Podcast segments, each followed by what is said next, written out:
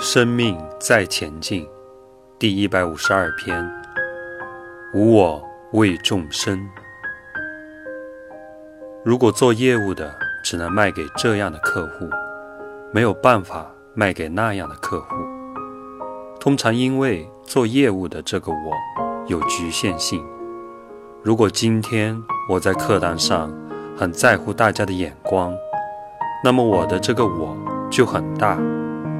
听说我的左脸比较英俊，所以上课的时候我就一直保持着左脸。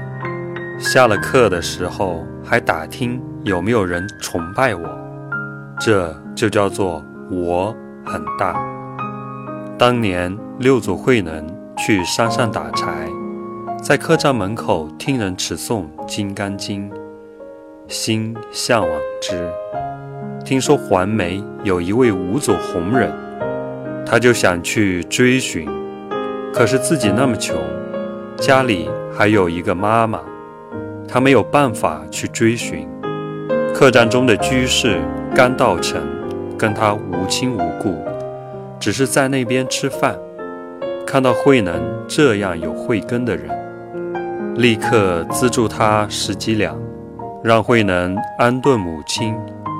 能够去环梅找五祖。如果慧能的我很大，他很在乎感受和自尊，他是不会接受资助的，更无从去求法。慧能去环梅拜见五祖的时候，唯求做佛，不求于物。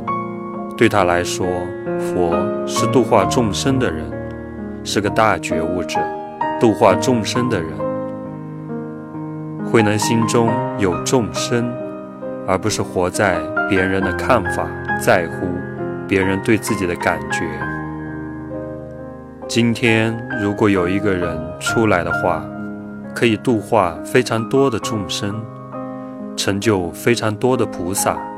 有人拿钱资助你出来，这个人说：“我不要，不要，我不敢，不敢。”那么。这个人还活在那个我里。如果这个人心中有众生，就不会还在乎别人对他的看法。心中的众生大过于他的自尊，让对众生的慈悲和爱大过于个人。这是我们要突破的修行，这是很大的修炼。放下自己，心中有众生。个人都是小事，前世修来今生受。今天如果有人愿意助你一程，他只是还给你而已。法师给大家，让各位变得更好。你上市上柜了，我就是你的原始股东，我也有分红。孔子，耶稣。佛陀、老子，还有很多圣贤，他们到现在依然是绩优股。社会上的绩优股撑不了几年，而圣贤到现在依然还是绩优股。一个菩萨可以度化多少众生呢？不修习菩萨，下面像我们这样的人有数万个，在全世界各地。我们一起为众生而来，不要局限于世间你我的东西，把它变成一种能量的流、法流。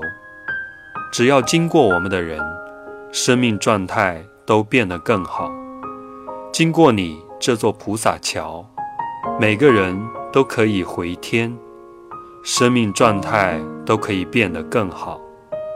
这是你存在的意义，不是为了那个小我而存在。